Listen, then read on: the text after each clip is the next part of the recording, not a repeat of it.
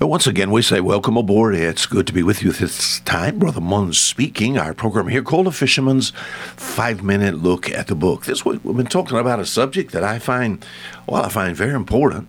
In fact, I find many Christians, I know the majority of people that listen to this program professes faith in Christ. If not, there's interest in the things of the Lord. And you've shown that interest by listening to these programs and listening to this station. You know, Satan desires to have us. Satan desires to have us to sift us as wheat. Even one of the greatest men in the Bible is my mentor, Simon Peter. This was true of him. Satan has devices. Many people would think that the device of Satan to get me off course or to throw me by Uh, what, uh, overboard and by the wayside would be, you know, alcohol and drugs and pornography and immorality, gambling, areas of crime. And and as far as a child of God, we try to stay away from those things. So we think about the enemy. He's very smart, though. What could the enemy use to get you, my friend? I'll be honest with you. I've seen this happen many a time, just to get you off balance. If you really lose your balance, physically, what would take place? Oh, you may fall. You may hurt yourself.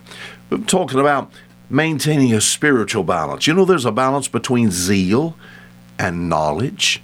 There's a balance between preaching and practicing. Have you ever heard someone say he needs to practice what he preaches? There's a balance between emotion and logic. See, I can be athletically fit as far as my body, but spiritually poor. These things have to balance. And we've talked about how to maintain that spiritual balance. And we've used a vessel for an illustration. My son is a naval architect and a marine, gen- marine engineer. You said, what is that? They just design these huge vessels. And when they put them in the water, these vessels have to have balance. You said, what do you mean? They can't list to the port or the starboard. Uh, they have to be prepared in such a way and built in such a way where, as far as the vessel is concerned, it's perfectly balanced in the water. Do you understand what I'm talking about? As far as my life is concerned, the same thing is true. How do I maintain this balance, my friend? I have to be built right, all right? A boat has to be built right. The design has to be right. There is complexity of a vessel design. My son has talked with me about that. I cannot even understand. But it's it it has to be built as far as the child of God. The same thing is true. Am I a product of the world or of the great carpenter? That's why it's so important to have God to build us.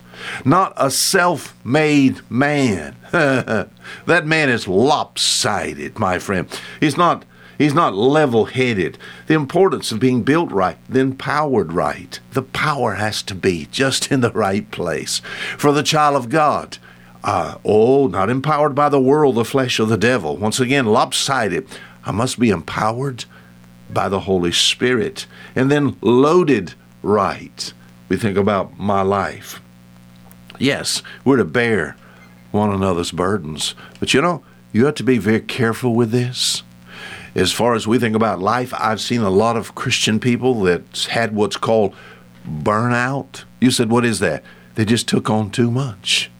Maybe as far as on the port side of their life or the starboard side of their life, just they just leaned, it just, you know, it just, it just filled a particular area to the point it just caused, uh, it caused, uh, we think about some form of shipwreck. We have to be loaded right.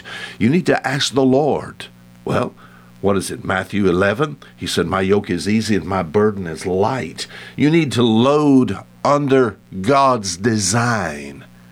Not only built right, powered right, loaded right, but also unloaded right. We think about vessels. Most vessels in the world, they carry things. Is it important to unload the right way? Why, of course.